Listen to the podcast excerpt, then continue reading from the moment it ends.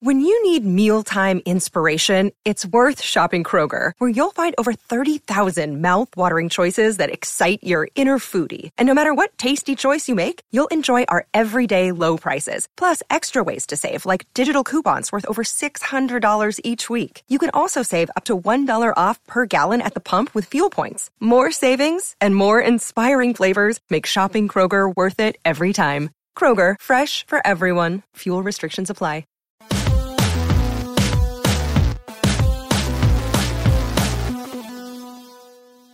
Welcome to RealGM Radio. I'm Danny Leroux, your host, and so happy to have you with us for this episode. This is something I like doing every year because the extension deadline for guys that are on rookie scale deals, so you know players that are right now entering their fourth season and are eligible for an extension, that deadline and then the option decision deadline for players a little earlier in that same process are on the same day and if it's not on a weekend, that's Halloween. And so I really like talking about it as, as kind of a thing. And also with the timing on it is, is perfect because it's a little bit too early to really talk about the season in depth. So it, it buys a little bit of time in that way. So it's it's interesting and it, it's something that's incredibly relevant, especially with what happened. And a great guy to talk to for many reasons about it is Dan Feldman. Dan writes for NBC Pro Basketball Talk. He hosts Locked On Pistons, and most importantly for this context, he's big into the same stuff that I am in terms of the CBA and the salary cap, and he was also the third member of the Dunked On mock rookie extension podcast that Nate and I and, and Dan did earlier in the summer. And so we kind of used that experience as part of the guiding light for talking about a lot of these different things. And so a very fun conversation runs about an hour 20, I think is, is where it really turned out and we go through all of the extensions. And then Dan's really interested in the option years too. So we spend a fair amount of time on that. Apologies for no timestamps, partially because I'm I'm turning this around really fast.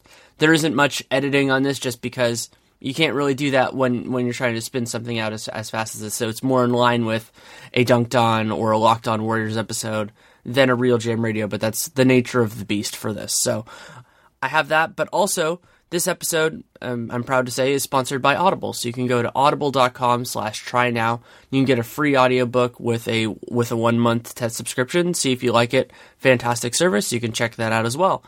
So here is Dan Feldman and our conversation that occurred right after the deadline on midnight on Halloween. Thanks so much for coming on. Thanks for having me. I'm excited because this got a lot more interesting than we expected when we planned this weeks ago. thank you, Cody Zeller. Yes, thank you, Cody Zeller. I mean, all, all the ones today kind of told a, a little bit of a different story, each one of them themselves, just because of the the nature of the market and everything else. Yeah, uh, it was it was real interesting. I guess until some of the details got flushed out, where there were like three in a row reported as, or I guess two in a row, but three total uh, reported as oh, four years, a hundred million dollars. Where it's just like, at least on the surface, looked like the exact same number, and it set up what could have been a really, cool comparison, and still should be, even though uh, one of those is turns out for 102 million if you're splitting hairs. Yeah, so so Giannis, Rudy Gobert, and Steven Adams all agreed to extensions. Giannis a few weeks ago, Rudy and Steven today. And what's notable about 4100 or thereabouts is that it's close to what the current max would be, but we still don't know definitively, at least as far as I've heard, wh- how and how that could change in the next CBA. Right. It's interesting. I you know it seems maybe this is just my memory, uh, and I did not check back through every year. Uh, but when's the last time we did not have a true max contract extension? Yeah, that's a good question because yeah, we had Anthony Davis and Lillard who ended up being higher than AD, though none of us assumed that at the time. Yeah, it's it's been a while, and it's also fascinating that a few of them were deliberately not full max extensions. CJ McCollum's being the most obvious. And, and I think there are two things at play here. One, it's the collective bargaining agreement is going to change, and there's so much uncertainty, and teams didn't want to have the risk of what happened with the Thunder with Kevin Durant the last time, where you put in maximum, and then who knows exactly what that turns out to be. Yeah, that's the other. Oh, sorry. Go ahead. Oh, go go ahead. Well, yeah, I mean that's that's a good point of it, but I think the bigger one is just no player from this draft class has made an All Star game. Uh, okay, that's a good one. I guess I'll give you a third third reason I think it happened this way. Uh, because I think like Giannis Antetokounmpo, like I think in different years he might have been the max, uh, but I think this is just a sign of teams being smarter. Uh, a max contract extension sort of a weird thing because it's like, okay, we are going to rush to give you the very most you could wind up getting. We're not going to even wait to see like maybe you're not worth quite that. Like you can always keep a guy restricted free agency. Yeah, sure. Sometimes it makes sense. Like you're worried about a, a shorter offer sheet or even occasionally the qualifying offer as a threat. And like sometimes it makes sense, but in general, I think teams historically have rushed too much to give max contract extensions to these rookie scale deals. And so it's just teams being a little smarter saying, okay, if we're going to lock you up now, you got to give us something in return. And yeah, I mean, as you see with like Antetokounmpo and Steven Adams and, and, Gobert, it's not much that the players are giving up. They're very close to the projected max, but they are giving up something. They're, the team at least has a tangible gain in return over the life of this deal. Another fundamental difference is just the idea that no, this is life changing money no matter what. I mean, you could say, of course, that like what, even though it wasn't an extension, what Brandon Knight got was was life changing money too. But twenty five million a year is an incredible amount, especially considering all of these guys like I think Adams of the 100 guys, so of the like if that trio, he was the highest draft pick, the, the strongest draft pick at I believe 12. So these aren't guys who thought, oh well, I'm going to be getting a max contract on my first deal. Right. No, that's a, that's a good point. And that's why teams I thought were foolish to so so much rush into to max extensions historically because they do have that leverage. This is the first life changing deal these players sign. Uh, not that the rookie scale deals are peanuts, but it's hard to set yourself and your family up for life on that. Yeah, I think that's a good way of thinking about it. And you know, and also the idea of some sort of revenue stability. Like last year part of the reason a lot of extensions didn't happen was because teams thought they would be using cap space. Then this summer, so many of them spent recklessly or just spent, you know, whether it was reckless or not. And that put more than a few teams in a position where you might as well extend the guy. And that also gets into something I wanted to talk with you about, which is the idea of whether, in certain circumstances, whether teams prefer what I call a three plus one deal, so meaning a three year deal with a player option for the fourth, or a four year deal or a five year deal. And first of all, five year deals deal have the designated players, so that gets into the max issue things before. But I think with guys like Giannis and Gobert in particular, those teams didn't want to have to deal with restricted free agency on those guys just because they found four and that more preferably. Uh, I'm not even well. Hmm. I'm not sure how much they didn't want to deal with restricted free agency versus, hey, it was just advent like they got this saving so they'd rather do this. Like eh, do you think there was like a real opposition to to dreading or just really not wanting to go through restricted free agency with those guys? For the jazz maybe because they're dealing with all the stuff with gordon hayward right now. You know like that's something that has to be sitting in dennis lindsey's the back of his mind is the idea that you know gordon hayward's going out a year earlier than he could have if they had come to an agreement earlier that's true. Uh, I, I, guess I would say like teams are rarely burned by that and don't overreact to the one rare time it happens. That's true. But you also have, uh, generally speaking, more proactive front offices. I mean, I, I think maybe the best example of that is Cody Zeller's extension, where, you know, in another year, the team might not have come to an agreement there just because there isn't a ton of upside, though he got. Uh, I'm not saying his deal is bad at all. It's just they didn't have a circumstance where they could wait out somebody better because they have no cap flexibility. Right. And and that's where these extensions make sense is when the teams don't have cap flexibility anyway, though that's not always the most important thing. I mean, the uh, the Bucks theoretically could have cap flexibility depending on what Greg Monroe does. Uh, the Jazz would have definitely had cap flexibility. The Thunder definitely would have had cap flexibility, uh, but teams don't necessarily value that maybe as much as you or I would. Yeah, and there are also a lot of those are smaller markets, and so the benefits of cap space are muted for them. You know, like the Lakers having 50 million. Granted, considering how they spent it last year, maybe that's different. but the Lakers having 50 million. You just and, had to sneak that in. Yeah, I did, even though I hadn't planned it. Uh, the Lakers having 50 million, and the and let's say the Hornets having 50 million, like those don't mean the same thing. That is very true. And so, like, you look at this list, and none of them really play in you know those real like free agent. I mean, Atlanta's probably the closest, just because there are players that are from there and everything like that. And also, Schroeder is in some ways the most interesting one of those because him and Dieng, which I, I think we'll probably spend the most time talking about, those are the only two that I was a little bit queasy on, just because they haven't proven their value in the same way that some of the other guys have. Yeah, uh,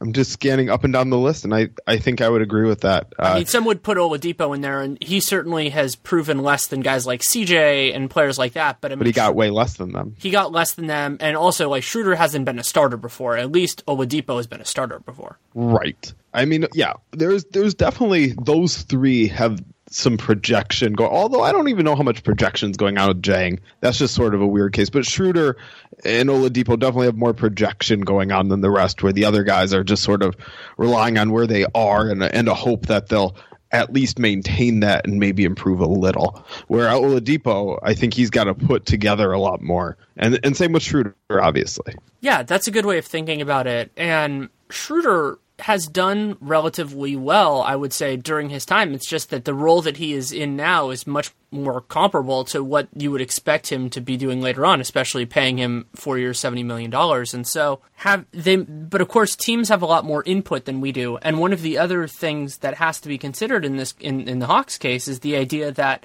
while there are a lot of point guards on the market, there this upcoming summer, there are not a lot of point guards on the market for those kind of like high mid tier guys. You know, it's more like Jrue Holiday, George Hill, and as we know, there are never enough point guards to go around. What I like about the Schroeder deal is that okay, let's say he becomes the point guard the Hawks seem to think he can, and I think it's a reasonable projection.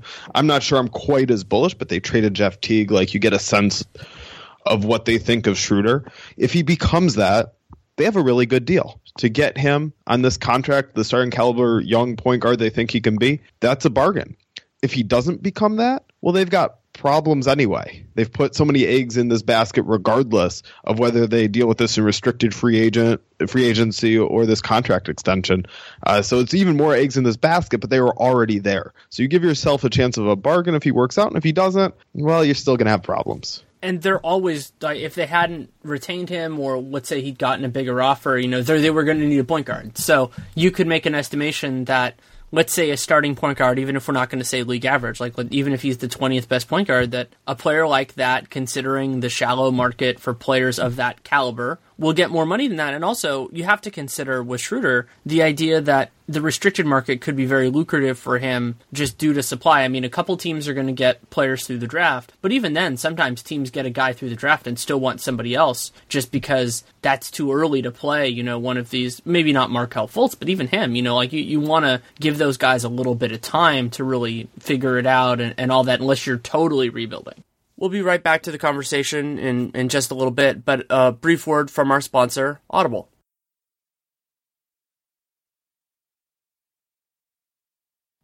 Can we talk about the the two big elephants in the room on all of these that that I think is real interesting when you talk about the market for restricted free agents? Sure, let's do it. One one is the cap hold change. Yes. Potential cap hold change. And then two is, and I don't think this has been fleshed out enough in the reporting. Uh, it's hard for me to take it at face value exactly how it's been presented, but I don't know. I don't know what they're negotiating. Uh, but that restricted free agents are going to be able to sign on July 1st with nobody saying that there's going to be any change for unrestricted free agents. Yeah, the idea of signing an offer sheet before the cap is set is borderline nuts to me just because those kind of situations are often on the margins. You know, like th- those are the kind of things of it's like, oh, we'll see how much space we have. And the you could remedy that. Tom Zola deserves a lot of credit for advocating this idea, which I fully support as well, of just ending the league year a week earlier and counting mm-hmm. that year because then you can have the you can have the accountants do their thing before it changes over which maybe it's going to coincide with that which is this really basic idea that the league could employ. But then you're also getting into this weird gray area of well like what is the moratorium now? Because the whole point of the moratorium was to not let people sign. I mean i think the goal should be abolishing the moratorium. I don't know if that's feasible But I think any. See, I love the it- moratorium, but I think it should be shorter. Why do you Why do you want it to exist at all? Because the moratorium allows teams a little bit of time to structure their transactions. So I, I think it was the Celtics in 2015 did some cool stuff just with having that seven or eight days to structure and make some moves and make some trading. And so they kind of bounced from over the cap to under the cap to over the cap again.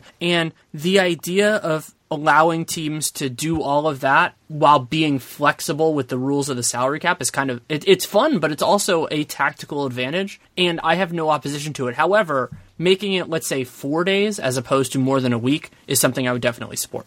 Well, I, I suppose. I mean, it would limit it uh, to a slight degree, but you can still uh, stagger when you make deals official. I don't.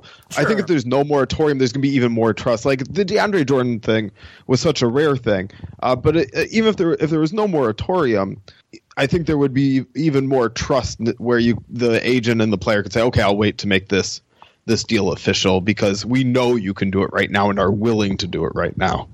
I would be really surprised. I, I'm just surprised that the players, the like, let's say, established veteran players, would give this up because it sig- significantly hurts their leverage in terms of each individual player's negotiations. Because you don't have like you, you have that money that gets carved out. You know, can be carved out even before their deals are agreed to.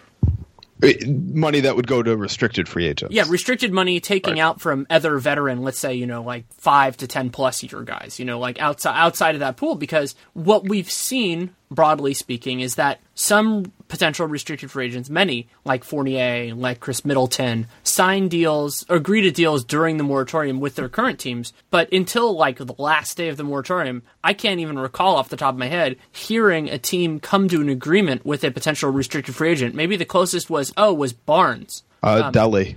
Oh yeah, Del- that's true. So so maybe those those were I think both like the fourth or fifth of July. Is that about right? Yeah, I mean, but those are such rare cases. You're absolutely right. And It'd so, be so backward to fundamentally what it is changes now. that. Like you know, and so I, I'm surprised considering that's the type of thing that I've always I've always thought like you know other than marginal changes that things like the rookie scale were, weren't going to change significantly because there isn't a constituency for it, and I always expected this would be similar. Right. And this would fundamentally change so much to where there's all this money, I think, going to be pushed at restricted free agents because if your offer sheet gets matched, well, now you can go to the veteran pool that's just starting to open up by that point.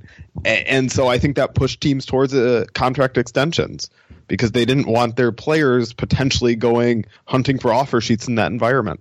Yeah, I, I think it'll be a lot harder for, let's say, the next Orlando to come to a deal with Evan Fournier if the restricted market opens on July 1st. Because why is he, like, we both expected, Middleton might even be the more obvious example of this. Like, we both expected that those guys were going to get substantially more than they agreed to. And it's a lot easier to do that in the abstract than when all of the offers can theoretically be on your table. Right. And and the related, I guess not necessarily related, but change with this similar effect is the potential higher cap holds for players coming off the rookie scale deals to where the advantage of waiting to uh, sign a player to a new deal rather than extending them like the Spurs did with Kawhi Leonard, like the Pistons did with Andre Drummond, like the Wizards did with Bradley Beal, where that advantage still exists but is lesser.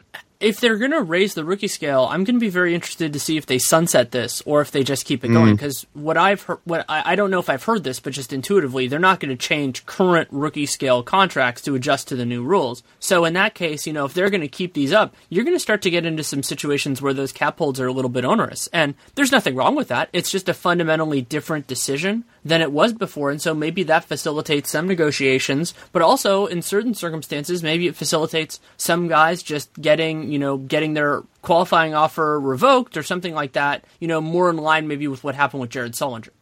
Getting it revoked during free agency or just never having it extended. Either way. Well, yeah, because I they're not I the think rumor was- is they were going to pull out one way revocation, right? Right. So yeah, I guess it would be more in that idea that maybe you don't extend it in the first place. So yeah, that is arguing in the abstract a little bit. Um, but of course, teams, as we know, have often have feelers out to players before, so they might have a pretty good idea of where things could go, even if they probably don't know where they will. You're telling me tampering happens? Maybe. I don't I don't know if I can hear this. I, that would actually be one of the most interesting things if theoretically, like, I don't, you would have to test in the abstract because I'm guessing you could never really enforce it. If we had one summer where there was absolutely zero tampering to see how that affected things, because I think it would have some serious impact. Zero tampering is nobody, as in nobody behaved in a tampering way, or as it was no longer was against zero, the rules. As in, there was zero communication on new contracts between any player or any agent and any team before July 1st of that year. I mean, it'd be. So, I think it would look similar to how it does now, but just slid back a little bit. I mean, it's those deals that happened shortly after midnight on July 1st would just happen, you know, July 2nd or July 30. Everything would just take a little longer, but I don't think things would unfold substantially substantially differently.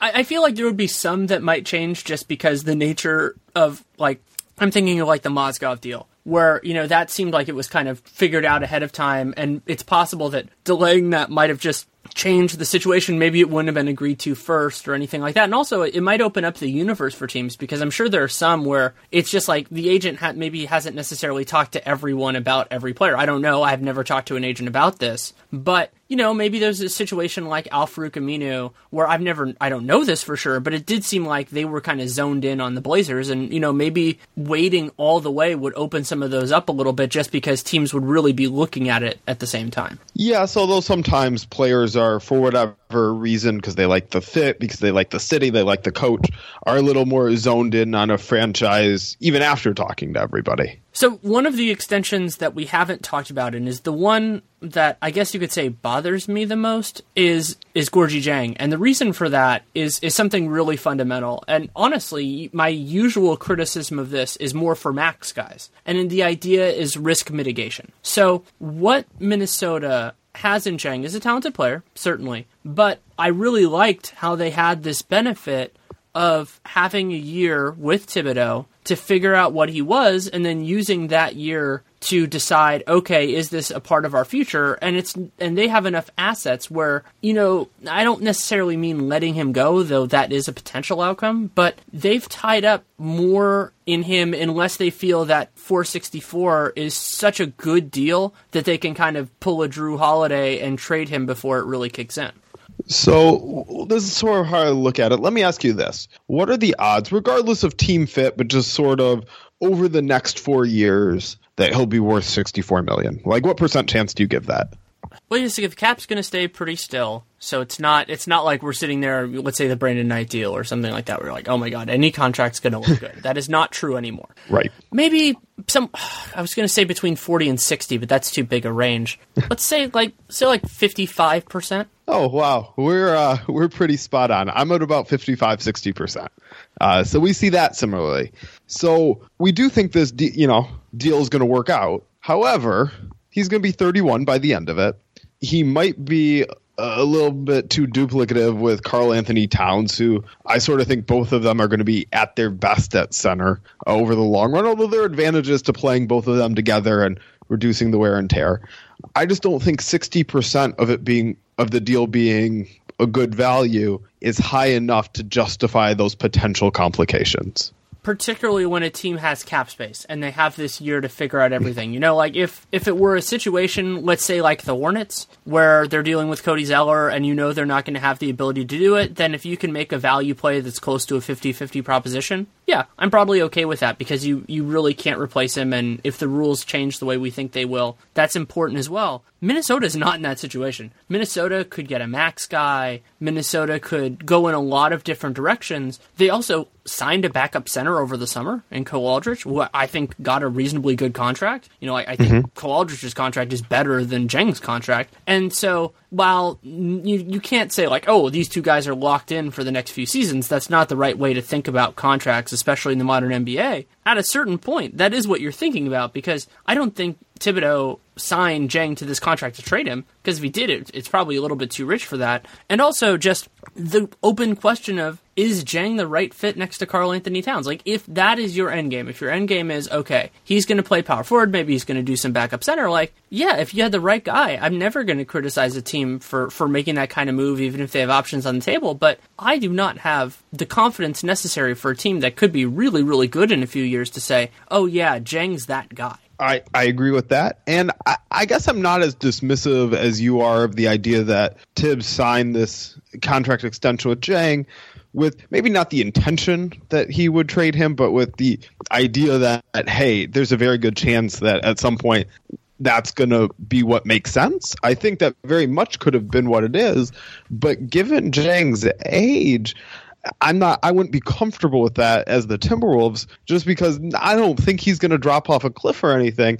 But the chance that he declines in his late 20s and into his 30s, I think is just too high to to justify this. When, like you said, it's not clear he's the right type of player to put next to Karl-Anthony Towns.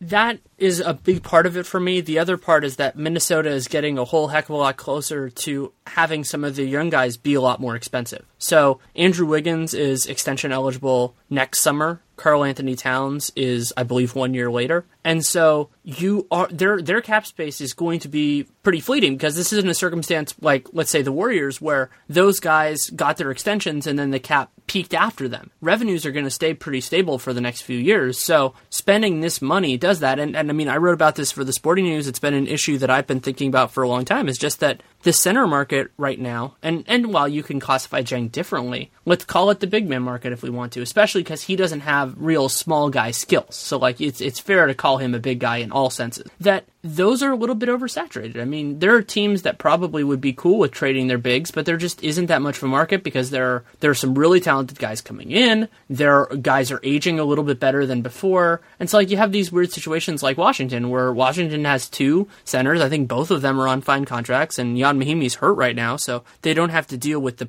playing time pressure, but it's a lot harder to trade those guys than, let's say, wings, where it looks like for the foreseeable future there will be a constant and thirsty demand for it.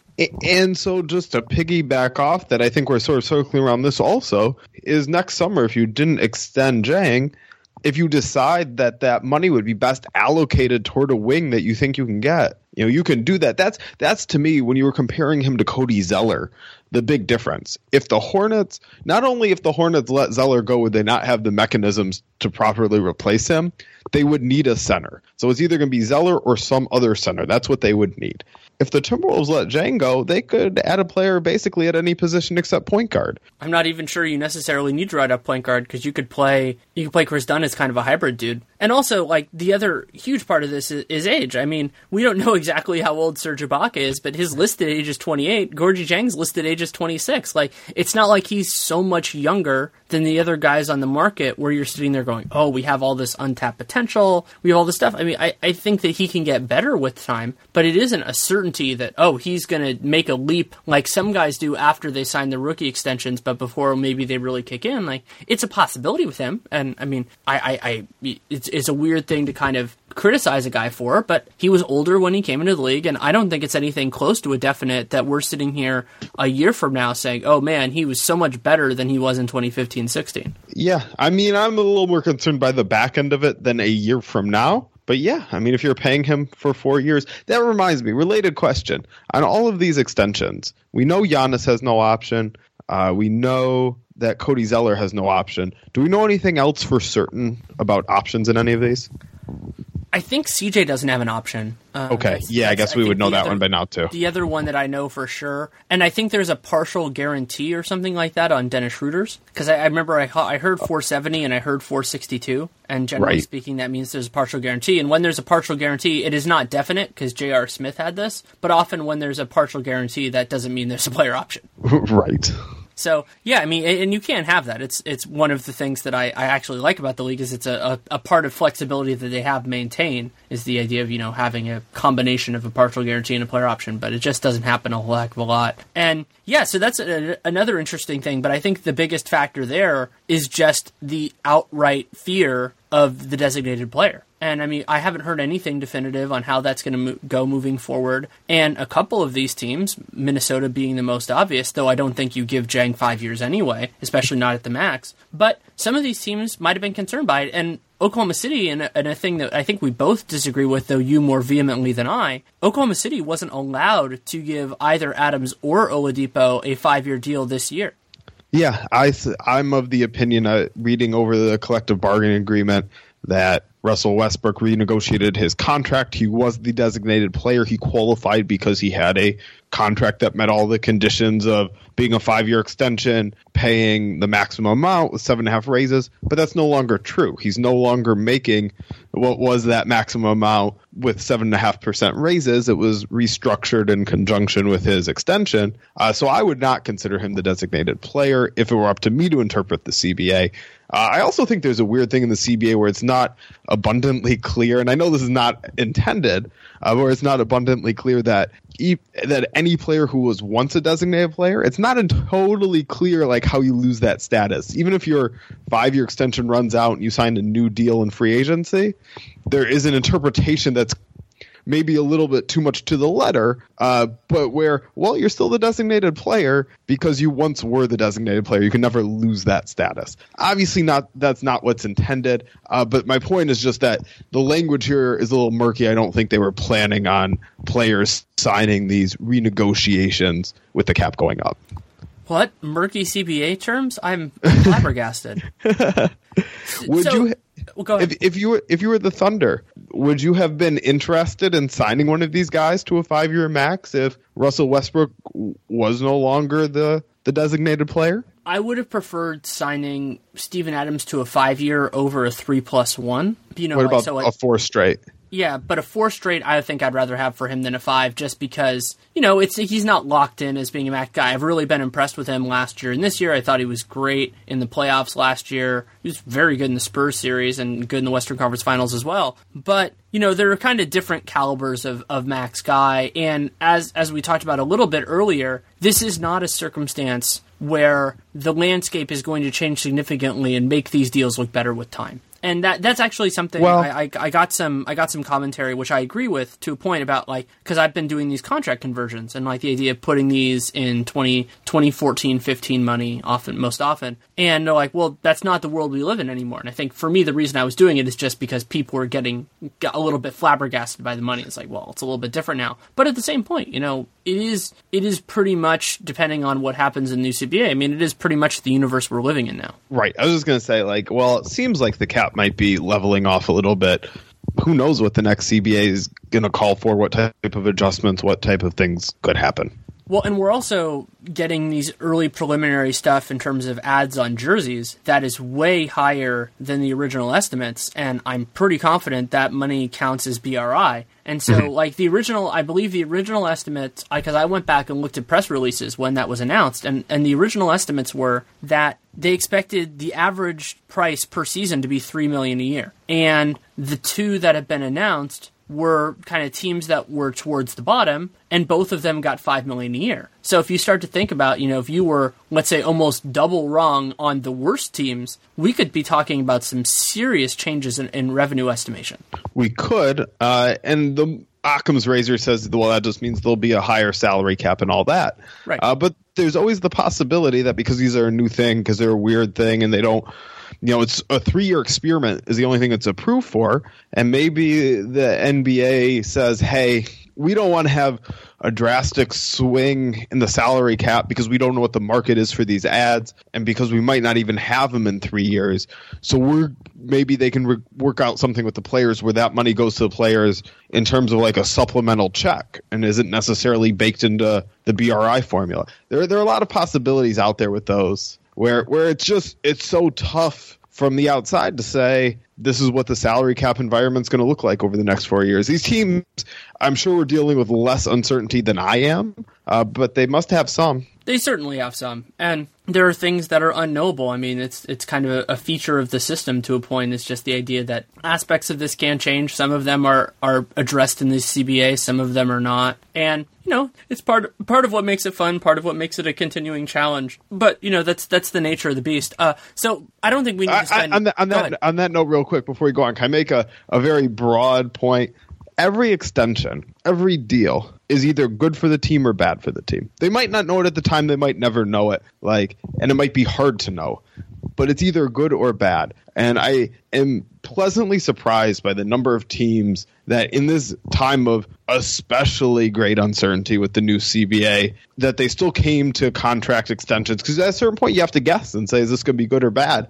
And being scared to make a deal that might have been good for you and not doing it because you're scared of what it might be is not a good way to operate. So I, i'm pleasantly surprised that there were such a high number of extensions yeah, that, that, that's certainly fair, and it's also notable because a couple of the teams, I think this helped fuel it, had less flexibility. Yeah, you're right that like let's say the Bucks and the Thunder could theoretically have had some flexibility depending Especially on how the well this Thunder. shakes out. But with the raises in cap holds and everything else, it looked less likely, and cap space for them is less valuable. So I think they understood where they were and it also aligns for the Thunder with this path that they've done, which I mean, you can it worked out. You know, like we, we think it probably you know we'll see with, with well, well Oladipo that was you know a crazy trade with a lot of, a lot of different things going on, but you know acquiring guys shortly before the extension negotiations, and then you know just kind of having to play it out. I mean, that's what happened with Enes Kanter. It's what happened with Dion Waiters, and it's what happened with Victor Oladipo. yeah and they've taken different approaches with all of those guys And that ties in with the first guy that I wanted to discuss who did not get an extension was Andre Roberson. And a lot of me thinks that it makes sense because his value is just so uncertain. And the idea of committing to him when you haven't really figured out so much else, even with their lack of flexibility after signing the other two extensions, just made it so hard to come to a number. Uh, especially because after the playoffs last year, like there's a good chance his best position is as a God. I don't necessarily want to say stretch four, but a, a, a more dynamic than your typical four. An Uh, but you also MKG four. That's what I'm Wait, there you go. calling it in my brain. Is like a guy a guy who plays the power forward role on offense, but his defensive role is kind of an upside down question mark. Yes. Uh, but you also just got uh, Domantas Sabonis, and maybe he's your four. And so, yeah, you don't want to lock into somebody who's, I guess if you had to guess right now, ideal position is one you have with a rookie you seem to like, a rookie you're starting, although not necessarily playing a ton. Uh, but where you have this promising player, you don't want to lock in. And yeah, I think maybe they would have been more prone to do something if it were more clear that his position was small forward. I'm legitimately uncertain what Oklahoma City's long term defensive philosophy is because Roberson is wonderful in a system where it's heavy on switching. And they have certain guys on this team that make sense with that. I mean, Russ at this point is strong for his position. He's a little bit bigger than most point guards. So, you know, you could imagine him in that. You know, you probably wouldn't slide him one to four, but maybe you slide him one to two and periodically a three on a switch. Roberson can go, I think he can go one to four. Oladipo, we'll have to see. I mean, I don't necessarily trust his defense yet. He certainly has that versatility athletically, but Sabonis absolutely does not. You know, Sabonis doesn't, Ersan Ilyasova doesn't, and it's not like they have these like young draft picks or whatever. And also, one fundamental challenge that you have for the most part, at least in the league at present, is that a lot of the guys who can do that switching defensively don't really have much of a jump shot. And so, like MKG is a, a great example of this. And so, you love those guys, but they do limit your flexibility offensively. And like that's the problem with Roberson is that he could end up being good enough defensively and offensive rebounding where he can be your worst offensive player in your starting five, but he has not proven that yet. No, it was up and down. I mean, he had moments in the playoffs where, and this is not the highest bar, but he had moments in the playoffs where you go, okay, yeah, that works. Him being your worst offensive player on the floor, like he's meeting that bar. Uh, but no, he definitely has not proven it. And no, I think it was reasonable to to not extend him. Although after uh, Oladipo's extension, after Adams' extension, like it it became more likely I thought the Thunder would do it because all their cap flexibility for next year is already gone. And so if they were on the fence on something, uh, on a deal with uh, Roberson, it made more sense, but they just obviously never got all the way to terms. Along similar lines, one closer to your own heart and coverage is Kentavious Caldwell Pope. And KCP, after all the moves that Detroit made this summer, you know, there were some reasons to believe that he would get an extension by the pure incentive system because they're they're they can't, like Cody Zeller, they can't really benefit by waiting. But at the same point, you know, if let's say he was asking for something max or max adjacent, there is not a reason to take that risk now. Right. And I think, I don't know this, but I would think like, okay, KCP's agent is Rich Paul, and Rich Paul's mo is he's going to wait for the deal he wants, and that if that means into training camp, it's into training camp. And so, no, I, I, for the Pistons' perspective, you're exactly right. It doesn't make sense to rush into something at the max or very close to the max. And from KCP's perspective, if he has the appetite for risk, I think there's a good chance he can get the max in free agency this summer, and the Pistons could always match. Yeah, I think I think that's fair. This is a big, complicated question, but without knowing where the offers will be and are, if you were Bryan Colangelo, what would you be leaning towards doing with Nerlens Noel? I mean, I. Oh, that's tough. Uh, I, I, okay, let me ask you this: Who has more trade value? And I think I know the answer, but in this scenario, who has tr- more trade value, Nerlens Noel or Jahlil Okafor? Jahlil Okafor, if only because his contract is so much more favorable. Oh, well, then I'm trading Jahlil Okafor. I thought it was going to be the other way. Like, I thought that's what made the decision so hard was that I'd rather keep Nerlens Noel, and I think he could play with Embiid, uh, and I'd be willing to spend the year figuring that out and taking care of Noel in restricted free agency. Uh, and I think it'd be easier to figure out if there's a Jahlil Okafor trade that's, and I know uh, there's the Ben Simmons complication too, but I really like Nerlens Noel. And if I can get more for Jahlil Okafor, I'm trading Okafor and playing out the year with Nerlens Noel, and maybe you get closer to the trade deadline and you can figure out more. Although if Ben Simmons isn't back on the court, you can only figure out so much. Uh, but I'm I'm hanging on to Noel for now and trading Okafor. What what are you thinking there? If Okafor is willing to be you know, a, like a second unit plus guy. So let's say playing 20 to 24 minutes a game and just wrecking second units without breaking everything in his house. I would rather keep Okafor because his contract is cheaper, you get more time to figure it out, and because Okafor's game makes more sense as a second unit guy. So if you believe, like I believe, that Embiid, when he's healthy, can be a starting center in the league, mm-hmm. then you you will kind of want somebody who fits in better. And Nerlens is such a talented defender that's sort of wasted when you play most of your minutes against second units. And I don't think if if if you consider uh, Embiid the linchpin, then what you, part of what you're looking for is either a if one of them can play with him, which is sort of the parallel with Dieng, with Dieng and Karl-Anthony Towns. You know, then then in that case you think about it. I don't trust either of these guys with him just because of the lack of shooting and everything else. So if you're dealing in that world, then you think kind of who's a better fit with the second unit. But as you mentioned, a big part of this is also the price that you could get for it because Nerlens now, especially considering the injury he's dealing with, even though that's weird and it's like, you know, I, I don't think that's as big of an issue, but whenever somebody has some sort of injury thing, it, you, all the all the GMs think about every other injury they've ever had. So, will, you know, I, is it possible and this is the reason why it kind of makes sense to keep him if you can, that he just gets horrendously undervalued in the restricted market. Like, I don't think it's definite. I don't think it's like a, a, sure thing. But when you think about, you know, the teams that have a lot of money to spend, or like even pr- kind of preliminarily, most of those teams don't really have a strong needed center. And so, you know, Boston. I, yeah, like I mean, maybe Boston. I mean, Boston goes after him. That would be fun. You know, him and no him and and Al Horford. You know, maybe they do it. But again, then you're dealing with the idea of restricted free agency. Though, if they started at the moratorium, that becomes um, instantly a more palatable thing for Boston to do because they could have a fallback, and so you can do that. And uh, this just occurred to me with this moratorium change if I'm not mistaken, Tyler Zeller's salary for next year becomes guaranteed July 2nd.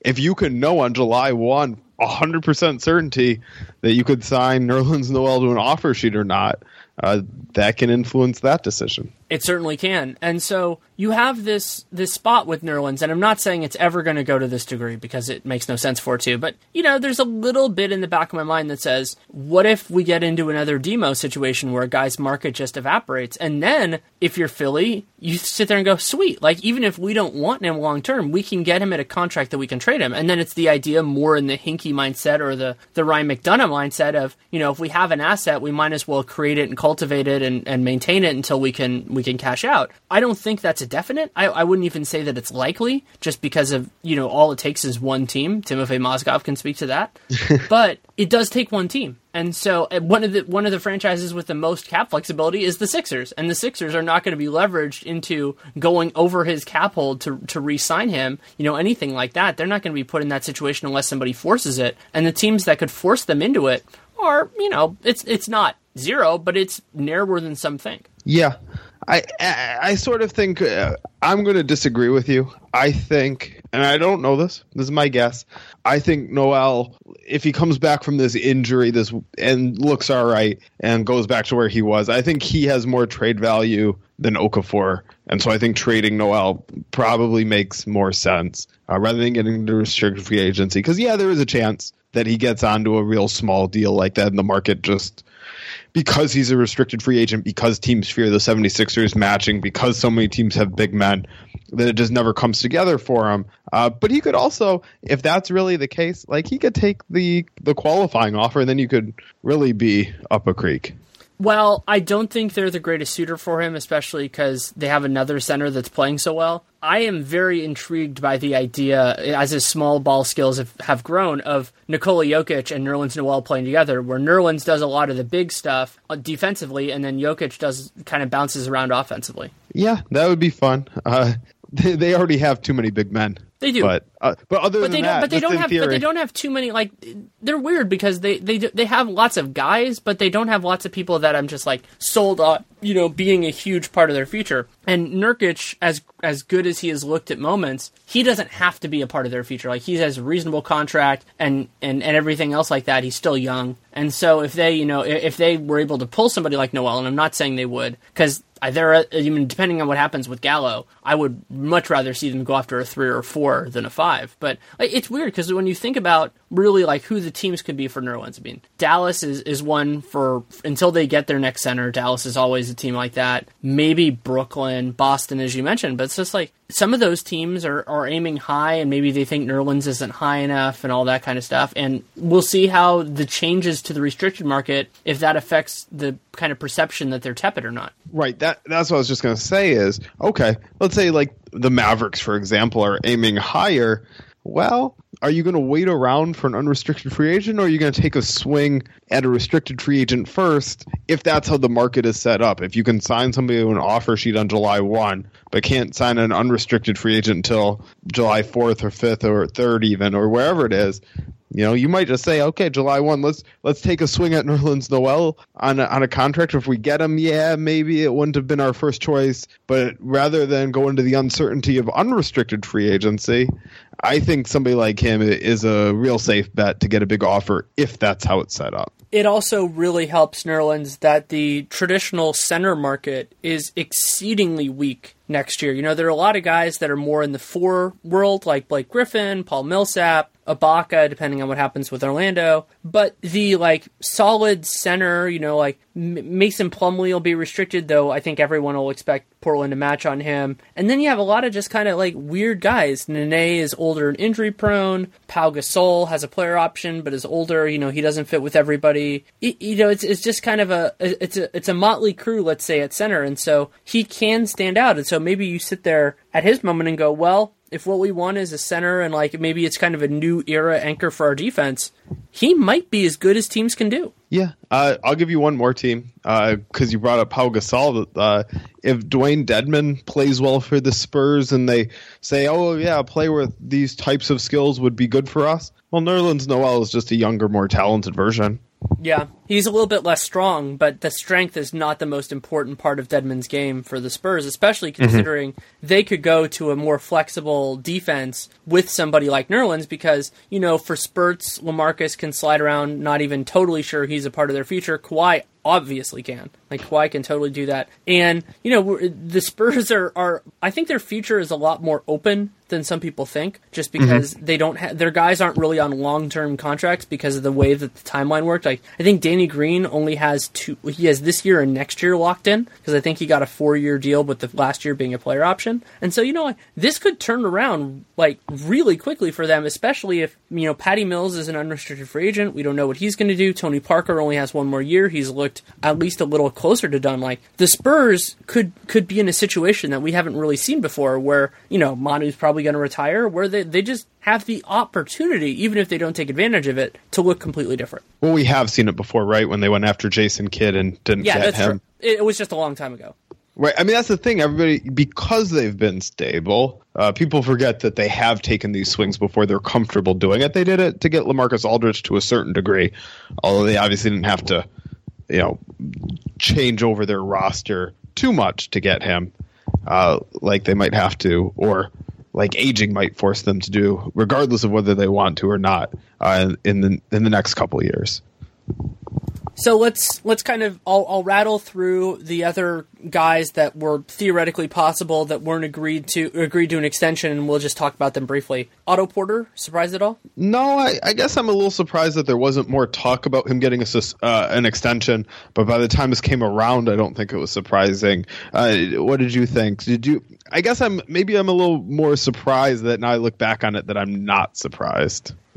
I don't think they know how good he is. And when you don't know how good somebody is, it's really hard to come to an extension agreement, even though they don't have much flexibility, because, you know, like it, it's hard to make that sort of a commitment when, when you're a little bit queasy. And even though wings will have value, Porter is not somebody who has stepped up and you're like, teams are going to be falling all over themselves. Even, even if we're going to use like Harrison Barnes as the example, Harrison Barnes has showed substantially more in his four years than Otto Porter has shown in his three. See, I think a lot of that is just like the the the Warriors' success rubbing off on Harrison Barnes, where he's seen as a winner, he's seen as this integral part of a championship team and a team that won 73 games. Where no, Porter is not the same player, and I'm not saying he could have stepped into that exact role, uh, but theoretically the Warriors would have put him in a different position. Where I don't think the difference between the two is is all that big. Defensively, Porter just hasn't hasn't proven it as much just because he hasn't had the opportunity. You know, like with with mm-hmm. Barnes, it was like, well, you know, the offense can come and go. Maybe he can't take more than two dribbles without messing up, but at least you know he'll compete on defense. He can defend fours when you need him to. Like uh, Porter hasn't established that on that end, especially considering while you know he wasn't the biggest guy involved in this last year, the Wizards took a major step back in defense last season. I mean that that had been a a perpetual strength of them under Randy Wittman, and I don't think it was Otto Porter's fault at all, but it certainly does hurt your rep. Whereas with somebody like Barnes, even though he wasn't the most important person, the Warriors had strong defenses whenever he was whenever he was on the team. I don't. I mean, we'll never know this, but this is something I think about with like Otto Porter. Is do you think if we knew every team's best offer in contract extension negotiations, like if we knew, hey, this is the most they would have been willing to do for an extension, do you think teams uh, more often would would have come out ahead if they had gone a little higher, or do you think they would have that they're too aggressive with them? Oh, it's it's a big mix. And I be I think back to the negotiations that we did, you and I, with Nate for the for the mock extensions last year. I had the Rockets guys, and I threw big numbers at Terrence Jones and Demo. And while that is, you know, maybe that's more the anomaly, it's a lot easier to just take that money, you know, when, when a guy comes with a restricted offer sheet and make that decision than to make that commitment if you're not sure. See, I think I think that's an anomaly. I think teams are more are too conservative with it because you know if if the Rockets had signed Terrence Jones to that big extension that I was by the way, on board with, and I thought made a lot of sense when we did this. Well, everybody be killing Daryl Morey and saying how terrible it was. If the Wizards, in this example, should have offered a larger extension to Porter than they did, and I don't know what they offered, but if they should have offered, it turns out, a larger extension, well, nobody's going to be mad at that in the same way. Because we'll never know exactly what the offers were or what Porter would have accepted. But if somebody signs a deal, then you know what it is and can judge that harshly or not. Alex Len's another really good example of that. You know, because considering Phoenix already has another center on roster, and you could argue that Len, you know, is going to be better in the very near future. I'm sure some would argue he's better in the present. You know, like we don't even really know what his market's going to be, so that could be another example of the same concept. Uh, plus the complication of is Dragan Bender going to be a center at some point? Uh, how are he and Marquese Chriss going to play together? I, I think there are additional fit complications there that made waiting just make sense for all the reasons you you think it did too with Porter. Uh, just the fit complications on top of not knowing exactly how good he is. My visceral anger watching Sunday's game when they were playing Bender and Chriss together at the three and the four was just palpable. I mean, I was just sitting there. It's like you have these two guys. One of their unusual strengths is while you know Bender is not a traditional rim protecting five. It's like if you're putting them against second units, you get this kind of flexibility. It's, it parallels playing Aaron Gordon at the at the three. It's like you lose the benefit that you have from having these guys that are position versatile, and you slide them to a bigger spot. Yep, I'm with you. Okay, we'll go through. Hopefully, we'll go through these ones a little bit faster. Ben McLemore. Yeah, I mean, uh, is he is he a good NBA player? Uh, is he a guy you want to keep around? I don't know. I wouldn't and, rush and to even extend if, him. And even if he were, like, how do you value that? You know, he's looked better over the last couple games, but he has to prove it over a much longer sample size. Mm-hmm. And even with what he has done, is that like starter quality? Is that high end backup quality? Is that middle backup quality? And how much money is that worth in the new market? Especially considering those are the types of restricted free agents that oftentimes have, have gotten themselves into some trouble. Like Dion Waiters is another obvious example of this. It's like it's a lot harder to find a team that falls in love with a non-starting guy. Mhm. And and then add one more on top of it. As we've seen in free agency, it really seems like the Kings need to pay more than other teams to sign players. Well, I don't think their reputation can get much worse. Uh, so if they have a surprisingly good year, it might be cheaper to retain him as a restricted free agent than have him thinking like, "Oh, there's no way I'm signing an extension unless they offer me a ton of money." So, I mean, the, the other two that I want to talk about, they're interesting in very different ways. Kelly Olynyk, I understand because not only the injury thing, but also just the idea that Boston has so much flexibility, and so they might want to know what they can do. And then Mason Plumlee is in some ways the exact opposite in terms of cap structure because Portland is, you know, they're in cap hell already, and you know they're a good team, so they're they're there deliberately, you know, for all the, for all those reasons. But with Plumlee, maybe they're just not sure what he is yet. Yeah, and not just sure, not only not sure what he is, but what is Ed Davis, what is Meyers Leonard, what is Noah Vonleh. There are a lot of, and I guess if you want to throw in what is Festus Ezeli, you know, what's his health? Uh, although I think we have a better sense of what he is as a player when healthy, uh, but his health just makes it a big question mark. Uh, so they they're going to run into a tough decision, and for their sake, I'd hope they make it before the trade deadline uh, because I definitely think they could get into a situation next offseason where letting just just letting Plumlee walk might be what makes the most sense. Uh, but ideally, you figure that out before the trade deadline and get something for him if that's where you're headed. direct parallel is Rudy Gay for me. You know, it's the idea of like you you might as well get something for a guy rather than let him go, even if he's popular in the locker room. Yeah. And then with Olynyk, do you agree with me that it's just Boston trying to maintain flexibility, like exactly like they did last year? Yeah, I mean they just the with the picks they have, with the cap space, with so many players on good contracts, like the sky is the limit for them. You don't want to be limited. You want to have all that flexibility you can get. They take good advantage of it. Is there anybody else on that kind of list of, of guys that didn't come to agreements that you think is worthy of discussion? Uh, it, it, the one thing I'll add was I was a little surprised that there was any talk of Tony Snell getting an extension with the Bucks. Uh, not surprised that everybody came to their senses and didn't do that, uh, but I guess that was out there for a minute after the trade. Yeah, it was, and and you know I, th- I think you get into those conversations just because you should, but yeah. So we'll move. I don't think we'll talk about this very long. We'll move into the the uh, rookie scale option years, and I get to make one of my favorite yelly points, which is this feeling, which I'm so strongly on, that if you are going to decline the third or fourth year option on a guy, you have to be ready to just cut them because these options are still bargain basement, and these players, maybe with the rare exception of Austin Rivers, almost always have zero trade value because the the team that ends up with them, you know, the team that has them when the music stops, really, it's almost impossible for them to re-sign him. Yeah.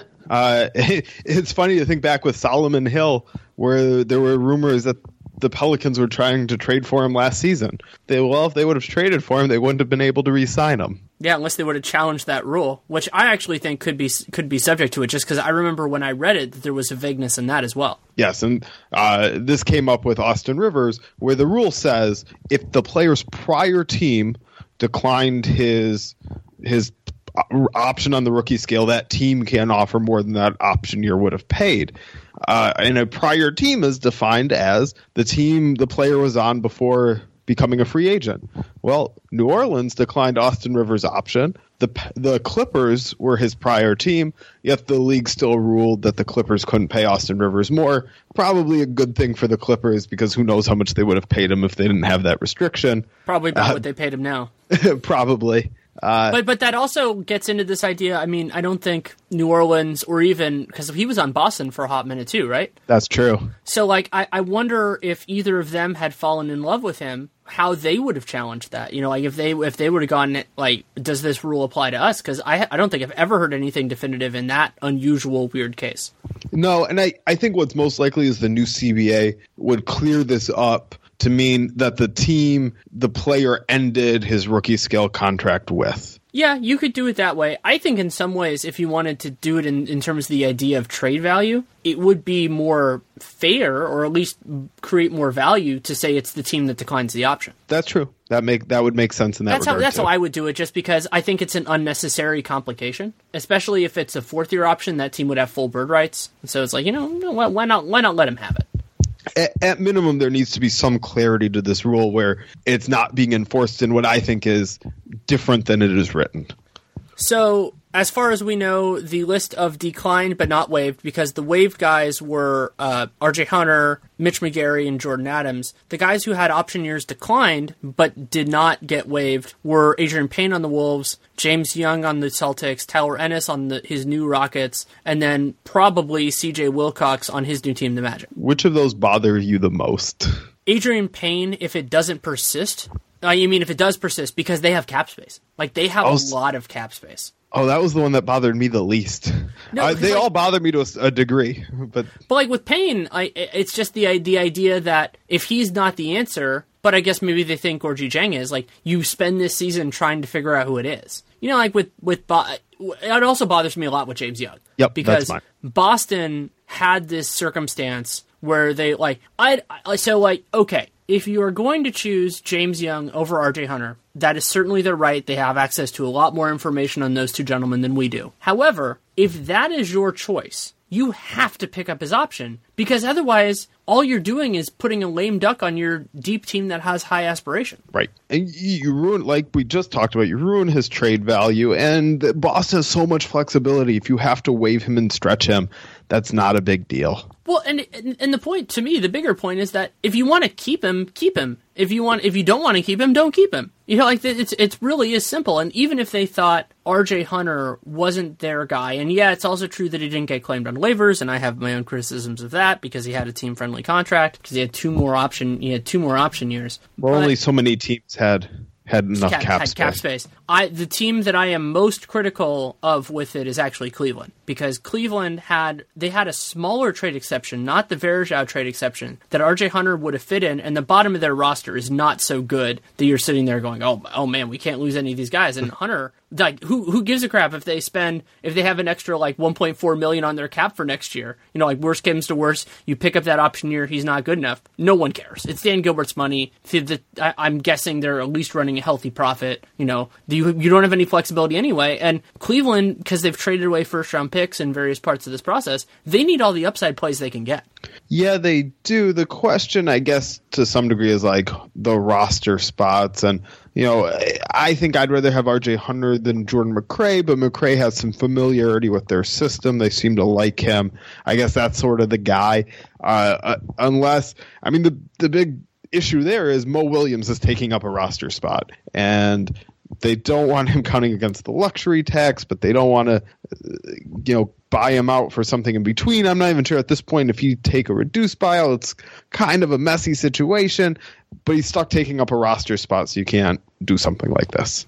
I'm thinking more of DeAndre Liggins. Maybe I'm still lower on him than than they are, considering you know they they decided to to keep him on the roster. But oh yeah, I didn't think they had a stacked group, but yeah, the Mo the Mo Williams situation is there. Like maybe even what you do is you cut Liggins, put him on your D League team with the idea of hey, once we figure out this Mo situation, we'll bring you back up. Yeah, that that Again, could no, work. we're out. talking we're talking about somebody who teams thought so low of that they didn't even claim him off waivers, and then the Bulls. I, I don't know specifically, but it seems like they picked him up for a song and are playing him in, in on the Windy City Bulls. Well, so so let's go back to the Celtics. Do you think this whole saga sort of indicates that obviously it was a close call for them between James Young and RJ Hunter. They took it down the last minute. And you could just sort of see that on paper that this is not an easy decision. But don't you think this sort of indicates that okay, if they had gone the other way, if they're meeting, they had just said, okay, we're going to go with RJ Hunter, would they have declined his option? Probably, and I'd be even madder about that. Well, I mean, I think they probably would have, but I guess there's a chance that because there were His option two was so left, much cheaper. it was cheaper, and there are two left where you're okay. You pick up this option, and it gives you more, even more possibilities down the road. Yeah, I, I think that's a, a healthy way to think about it. And and the other two didn't really bother me as much. Just Ennis, the idea is probably just trying him out versus any other point guard. And with a, with some of these guys, you know, it is also the idea that, and this might be true of Adreian Payne. It very well could be that they're still willing to cut them if the opportunity presents itself. You know, like the one that really kind of in the recent years that bothered me the most with this and ended up using it as a significant part of a piece was Sergei Karasev. Because Karasev, like, they basically just gave up on the dude. He wasn't playing at all. And then they didn't cut him to clear a roster spot until I think it was February. And there's no reason for that.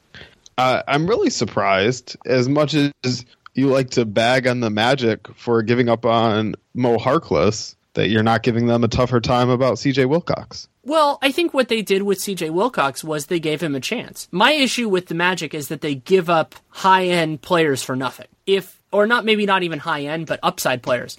If Wasn't isn't C.J. Wilcox an upside player? Meh. I mean, maybe they determined he wasn't. Like, I, I haven't seen anything from him to say, oh, yeah, he definitely is. It's not like when they gave up Mo Harkless for a top 55 protected pick. You know, like, Mo Harkless looked like he could play. He ended up getting, you know, four years, 40 million. And they acquired him. So it was like, I think for them, it was kind of not a riskless transaction because, you know, cap space matters, things like that matter. But it wasn't it wasn't in the same way. My issue for them is more Mo Harkless and Tobias Harris is probably the most obvious with this because they mm-hmm. could really use Tobias Harris right now.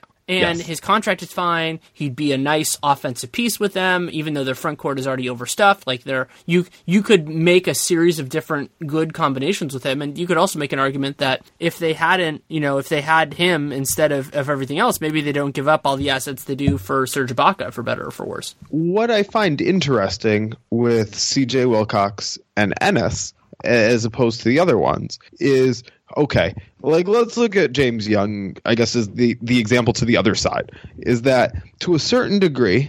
I think you have to trust the Celtics and say they are the team that knows James Young the best. They have him in every practice. They have him at every game. They see his attitude, his demeanor, his work ethic. They know him better than everybody else. And they think it's not worth it to pick up his option. Where Tyler Ennis, he just got to Houston. They don't know him that well. Wilcox just got to the Magic. They don't know him that well. And so these are potentially cheap deals for players who in a year I wouldn't be surprised if either one of them looks rotation worthy in the league like you know let's say that's a, a top 270 300 player somewhere in that range like I wouldn't be surprised by that I see a little bit of a, a difference between those two because the Magic acquired Wilcox in mid July. So, like, they've had a lot longer with him, but Ennis did just get there. So, I, I agree with you in that context. And also with Houston, while it's not definite, it doesn't look like they're going to have much in the way of cap flexibility. So, it's not like they're, you know, oh, that 2 million or whatever his option, I think it was a little bit less than that, that his option was worth, that that would have been the difference for them. Well, it, it could be the difference between having to use the MLE and not. And if you're competing with a bunch of other teams for players and all they have is the MLE, that million or two million dollars, like that could be the difference in getting the the player who is worth just more than the MLE, where every other team only has in that in competition for that player only has the MLE. So the swing there could be pretty big. I see why they did it if that's their strategy. Yeah, that's certainly fair. And Were, were there any were there any guys whose options were picked up that surprised you? Hmm. My answer Well, is no. I mean, there was a period of time that it was Nick Stauskas, but he's looked better this year. To his credit, I guess you could say. and even guys like uh, we're in the final throes of these options being so hilariously cheap. Guys like Bebe Nogueira, Bruno Caboclo, like they haven't proven a whole heck of a lot in the NBA, but why not why not pick up those options? You know, like that that sort of a thing. You know, and, and third year, it would be brutally hard for me, you know, to have a guy who I just had who I hated that much that I would do that. First of all, do that and not cut them, but second of all, just to even do that. I mean, I I think the closest would probably be Josh Huestis, and there might be something more complicated going on there. But from what I've heard, he's looked better defensively. Yeah, Huestis was the the one. I mean, I thought they were correct to pick it up, but he was the one guy on that list. I was like, well, I'm a little interested to see how that one's going to turn out. I'm st- even though even though he's not on this list, I'm still amazed that Anthony Bennett got a fully guaranteed contract.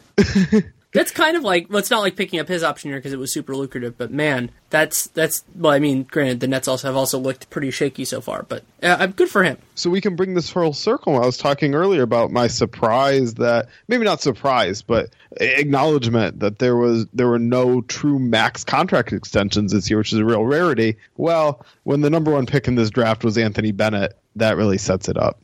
Or I guess yeah. he was he or is he the is he the year before the well, so the, number one pick, the number one pick in that year with Nerlens was was Anthony Bennett. Yeah, Bennett okay. was one, and there was all that weird uncertainty about who was going to go there. Oladipo was was someone that a lot of people thought would have made sense, and you can also this is one of the more amazing, like kind of convoluted arguments that you can make. But if let's say they draft the Cavaliers, which also we have to remember the Cavaliers had the number one pick in that draft. If they draft Victor Nobody Oladipo, that. they always have the number one pick. Yeah, if if the Cavs draft Victor Oladipo instead of Anthony Bennett, they probably don't get the number one pick the next year to get Andrew Wiggins. Granted, you could argue that with what he had already shown, that Oladipo could have been the primary player in the Kevin Love trade should they have still wanted to make that trade. You could also make the argument that maybe maybe he would have been more excited to play with Oladipo, and maybe you, you go with that. You know, you go with that anyway. But it's possible that that that if you want to take the long game approach, that drafting Anthony Bennett was actually a very good thing for the Cavs. Yeah, but see, I don't like that because anytime a, a team is bad and, and gets a high pick, it turns into a good player.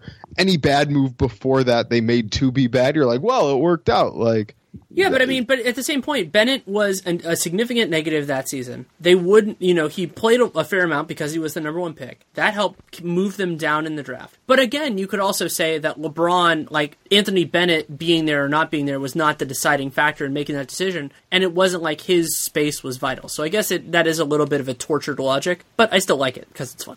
The, the 76ers drafted Nerlens Noel in part because he was going to be out and that was going to help them be bad the Cavaliers had zero consideration to drafting Anthony Bennett because oh well he's going to be bad and he'll help us get a higher pick next year. That like I don't think that I, I, I have to, to note that yeah my, my comment was more that it worked out for them, not that it was a good choice. It was okay. not a good choice. No, it was, yes. it's it's outcome it's outcome over process entirely. Yes. But so let, us take a hot second to talk briefly about the players in twenty in the next class. So the guys that just got their fourth year options picked up that you think could potentially be the next guy to get a max contract, whether designated player or otherwise. So this is the 2014 draft class. Yeah. So Wiggins, Parker, Embiid, so on and so. Yeah. So so Wiggins would have to be the most likely, right? Yeah. Well, I mean Wiggins and Parker. I mean, depending on what happens with the designated player, he's there, and I mean, I. I, I think I've seen actually a little bit more from Parker than from Wiggins. Yeah, but just in terms of perception and, and I, how I think they're treated and uh, and health, I think also matters. I mean, really, it would not surprise me if Rodney Hood winds up the best of those three if we throw him in there. Uh, yeah, but I just, uh, you know, I think Aaron Gordon has a chance, although I don't think he's really going to uh, put his best foot forward playing small forward this year. Um, you know, Obviously, we don't know a lot now, but there might not be a more interesting extension negotiation than Joel Embiid. yes, I mean it was. You knew they would, but I just I took note of when they picked up his option uh, last year before he had ever played for them, uh, and that's when that the options fir- that was the first time that's ex- ever happened, right? Uh, I believe so, and that's when the options were starting to get expensive. Uh, you know, for somebody drafted so high. So yeah, that'll be a real inter- interesting one. Uh, that's definitely one where I don't know if they'll rush into an extension because even at that point, even if he plays, I guess he's not going to play every game this year because we already know he's going to miss this this back to back coming up. Uh, but even if he plays every game that they want him to play, like he doesn't have any extra injuries or anything, that's still not going to be enough time to determine that he's in good health.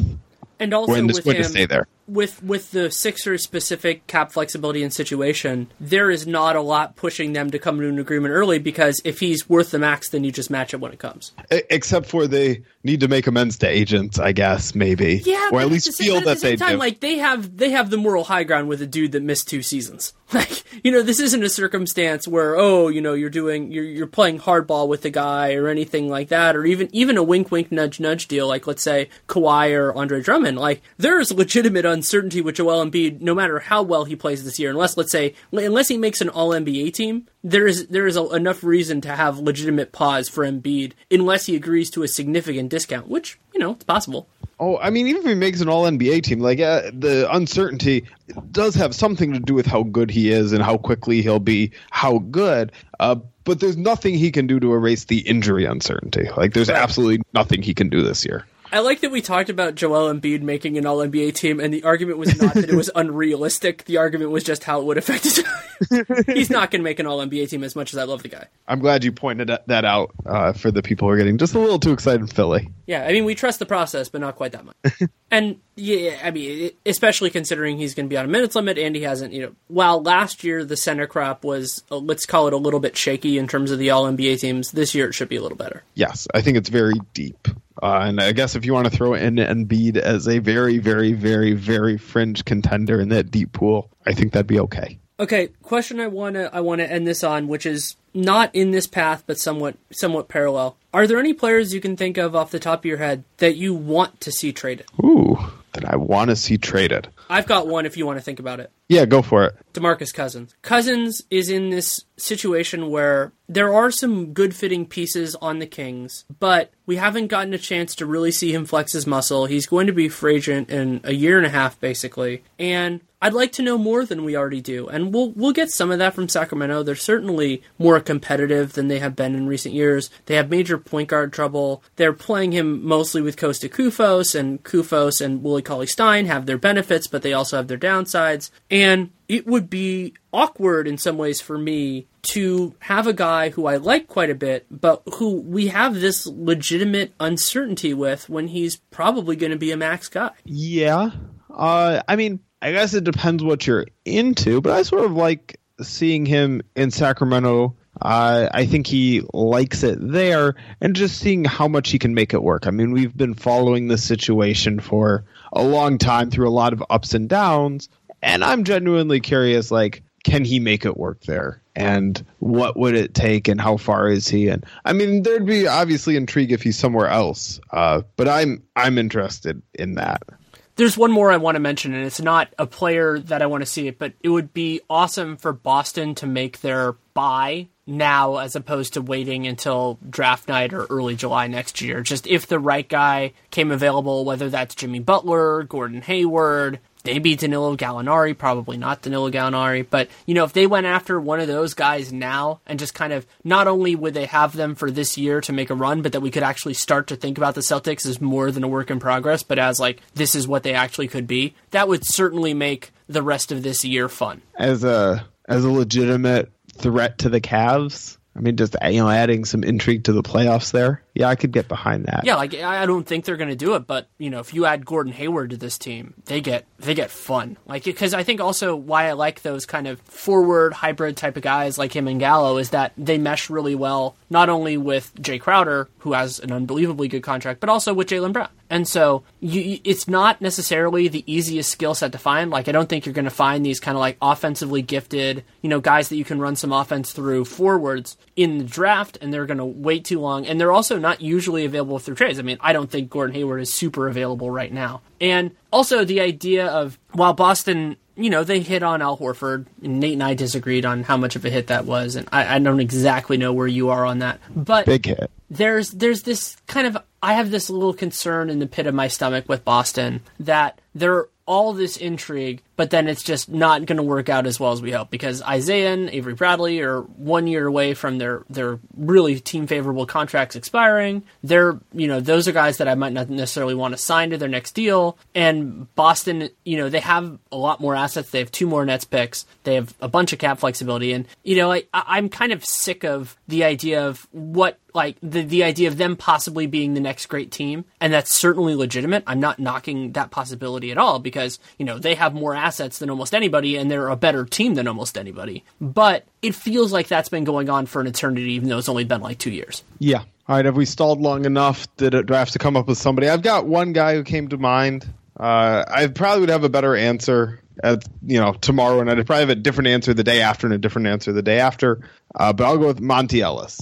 Uh, don't love his fit with the Pacers. I think they could use somebody who's a little bit more of a three and D guy at that shooting guard and could just make things easier for everybody else. And you know, it's it's fun to watch Jeff Teague when he's unleashed. It's obviously very fun to watch Paul George. Miles Turner's coming into his own. Uh, I just think, uh, including with Thaddeus Young there, uh, that they could have somebody who fits better than Monta Ellis, and even moving him to the bench could theoretically work if they had somebody else to take that shooting guard spot. He makes a lot of sense as a sixth man.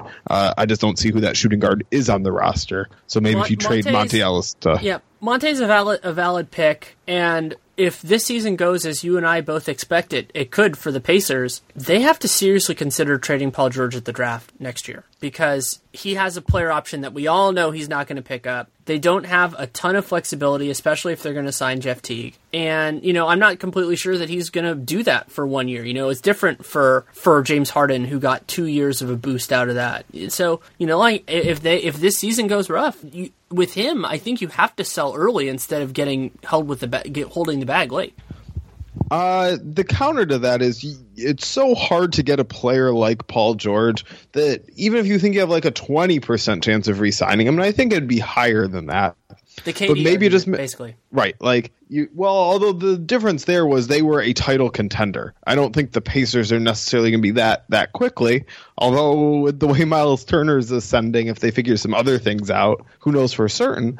Uh, but yeah, that it's just to get a player that good, make him leave, force his hand, make him actually do it. Don't rush to trade him for pieces that add up to him, but but are not exactly equal to him. Yeah, that's fair. I guess I'm just so much of a basketball anarchist that I like to see that sort of thing, and, and because teams have really been burned with it at certain moments in the past. You know, Oklahoma City is a different circumstance because they had all the reason in the world to expect it. The, the, ones that I actually use are you know guys that are one just hit free agency again on the same team Paul George is on, which is Al Jefferson, but another one for me was Paul Millsap. Like if you know you're not going to keep a guy and you don't have a present, and Indiana does have a present, so they're in a different circumstance. In those spots, I think teams have to be more aggressive at considering moving guys because, you know, then you're not in, in really a winning situation. But Paul George is a little bit better. Well, he's more than a little bit better than those guys at that time because Millsap has improved a ton since he was a member of the Jazz. But you also have this this idea of, you know, just that the, the Pacers could have more of a future. So we'll have to see. Yeah, I agree with all of that. Uh, anything else you, you feel like sharing? I think we've pretty much hammered all this out. Uh, yeah, I'm just uh, I don't know. I'm I'm glad these extensions happened because with the with the salary cap going up so much, with these rookie scale deals locked in so low, the discussion on the team options on these scale deals, which I've always found very interesting, uh, maybe even more interesting contract extensions to a certain degree, because whether an extension is signed or not, the player is still going to be restricted free agent. He's still more likely to resign with his current team. Uh, I, the extensions obviously matter, but I think sometimes they're overplayed. I've always found the the team option where you have to pick it up a year in advance very interesting. Uh, the higher salary cap has made a lot of that move, so I'm glad all these extensions happened to add a little intrigue to the night. Yeah, certainly fair. Thanks so much for taking the time. Thanks for having me. Thanks so much to Dan Feldman for taking the time. You can read him at NBC's Pro Basketball Talk. You can also listen to him for Locked On Pistons, which is great, especially if you're connected with that team. And also, you should follow him on Twitter at Dan Feldman NBA. That's D A N F E L D M A N N B A. And as I said at the beginning, you know, part of the reason I, I, I, really enjoy doing this is because I, I love this intellectually. I think that the extension deadline is one of the more intriguing ideas and the later ones, as he and I kind of gushed over a little bit, you know, the Zeller one and even Oladipo and Schroeder to a degree, you know, like those are are very fascinating because it's calibrating a market, you know, trying risk management from the player and their agent's perspective and all these complicated factors. And so you have a lot going on. And at the same point with so much money in the league at present, you also have a large kind of area of potentially acceptable contracts. Whereas, you know, players could could go a little bit more hardball in the past because the incentive structure was different and so it's it's exciting to see how this changes and how the landscape of the of the CBA negotiations affect this. And the assumption has to be that teams, players, agents know more specific nuances of what the new deal could look like than we do, just because they're in the negotiations and they don't have to rely on leaks in the same way that we do. So we'll see if what we hear over the next couple weeks colors at all the way that we do this. I mean, even the idea of opening opening the door for extensions, you know, moving forward, you know, making it easier for players under contract to be extended, not really the rookie rookie scale guys, but everybody else. That also change color some of this, you know, if it's a player who got 4 years and maybe we wondered if they could have gotten more like, you know, the possibility when we did the mock off season, Steven Adams, Rudy Gobert, both got five year deals but waited, you know, so they weren't the designated player. If you change the extension rules and make it easier for those guys to re up while they're still on their next contracts, well, then that, that changes that a little bit because you're not the team risk mitigation is a little bit different. You're not worried you're not as worried about them leaving as a free agent at, at the end of that. So it's something else to think about and there's a lot going on and gonna have a couple funny podcasts and try to still figuring out the timing of everything else. I'm hoping that at some point next week, I'm at the point where we can really start talking about some of these teams, working on on who that guest will be, and to to really go through it, but not overreact to anything because it's definitely not worth overreacting to anything at, at this point, even if we wait another week. But there's still a lot going on in the league, of course. And um, since we didn't get to talk about it on Dunc'd I will take a, a brief second to talk about my experience at the Golden One Center, which is the new arena with Sacramento, and I was I was very impressed. And it, it, it's something I don't think about very often because the arena that I cover things in most frequently is Oracle, and Oracle is really old. And the biggest change is just the amount of amenities and ideas that are in the Kings arena that just you know that they that whether it was technologically or just you know the stadium design has changed so much over the years there's so much thought into the entire building. Whether that be the artwork a lot of the artwork is locally done stuff. There's a really cool piece that is it's the Kings logo and then it's it's huge. It's it's really really big. And all of the kind of there it has little boxes to make the colors right. And it's all pieces of shoes from old members of the Kings. I have no idea how they had so many of these shoes, but they did. That was cool. All the food in the area is local. The sight lines are great. All all the technical stuff is not a problem at all. The sight lines are really good. The acoustics are very good, and so it was exciting to to see that. And the fans were great. I got to see the game, which was their first regular season win at the Golden One Center against Minnesota. Was a fun game because it went back and forth a lot, and then Demarcus Cousins fouled out and ran into the crowd, which was fun, and and you know it was a good game, and so so it was. I was very impressed by the experience, and I'm ex- so excited for the people of Sacramento because not only and and I think a lot of people who listen to this can attest to this if you live close to your stadium is that it's not only broadly speaking for having a basketball team, maybe it's a hockey team, but also just having an event space and I know they're going to have have Kanye West there in a couple weeks and things like that. And so, while I am a pretty ardent critic of using public funds to build stadiums just on a personal level, there is certainly a benefit to having a nice new basketball arena nearby. So have to have to note all of all of that sort of thing in this, but I'm very happy for for Sacramento. It's a beautiful arena, lots of care, lots of thought, and was very impressed with the experience. So just wanted to have that in there just as a little bit of color because it is something that that you know I, I thought about and hadn't mentioned on anything else. So there we go. If you want to give feedback, good, bad, and different, you can reach out to me at Danny Leroux on Twitter, D A N N Y L E R O U X, or generally speaking, the better way is Danny Leroux NBA at gmail.com.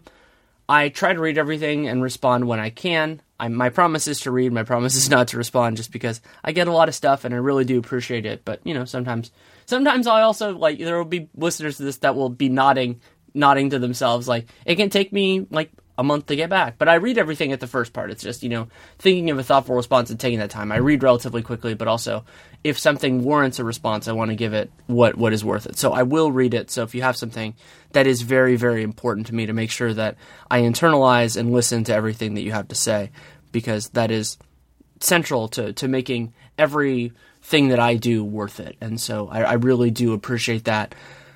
There are a lot of ways that you can support the show the most basic with this and any other show that you enjoy is to subscribe, download every episode.